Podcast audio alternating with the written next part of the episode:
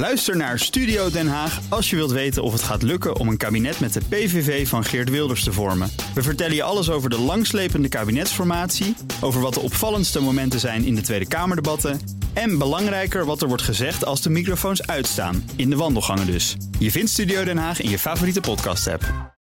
De column van Bernard Hammelburg. Zou Donald Trump zich echt zorgen maken dat de persoonlijke gegevens van de 80 miljoen Amerikaanse TikTok-gebruikers in handen vallen van de Chinese geheime dienst? Of heeft hij de pest in op de geniale lipzinkende TikTok-ster Sarah Cooper, die zijn herverkiezingscampagne meer schade toebrengt dan alle fake media en Joe Biden bij elkaar? Minister van Buitenlandse Zaken Pompeo was er heel stellig over.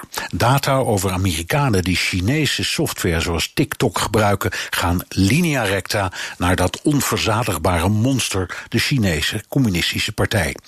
Wie ben ik om het tegen te spreken, al vraag ik me af wat dat onverzadigbare monster moet met de gegevens van 80 miljoen Amerikaanse jongelui, die zich voornamelijk vergapen aan piepjongen en vaak al schatrijke sterren, die dansend en grappenmakend door beeld huppelen.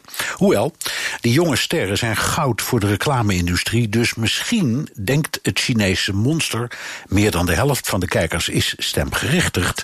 Dus kunnen we China-hater Trump een noedeltje van eigen deeg laten proeven.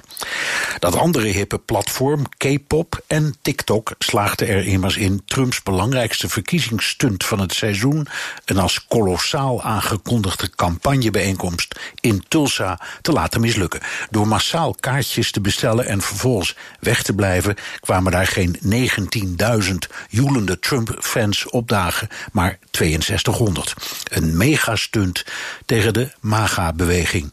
Dat alles door een groepje tieners. Dat is nog niets vergeleken met wat de lipzinkende Sarah Cooper op haar konto kan schrijven.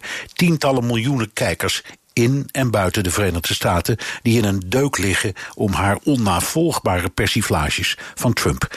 Weg met Sarah, weg met TikTok, denkt Trump volgens het tijdschrift Vogue. En toch, daar is ook het verhaal van de Bitcoin-oplichter die duizenden Twitter-accounts hackte, waaronder die van Barack Obama, Bill Gates, Elon Musk en Geert Wilders. De hacker was geen Chinese spion met een smeulende sigaret, regenjas, deukhoed en versleutelde smartphone, maar de 17-jarige Graham Clark uit Florida die al zeker vier jaar aan online diefstal en oplichting deed. Als Trump of Pompeo hadden gezegd: daar zit de Chinese Communistische Partij achter, dan hadden we dat misschien nog geloofd ook. Zou TikTok misschien toch echt Amerikaanse persoonsgegevens hamsteren? Is Sarah Cooper geen New Yorkse actrice, maar via de Chinese geheime dienst geïnfiltreerd? alle reden voor zorg, want het lot van de vrije wereld en de westerse beschaving staat op het spel. Eén tik en tok. Het is met ons gedaan.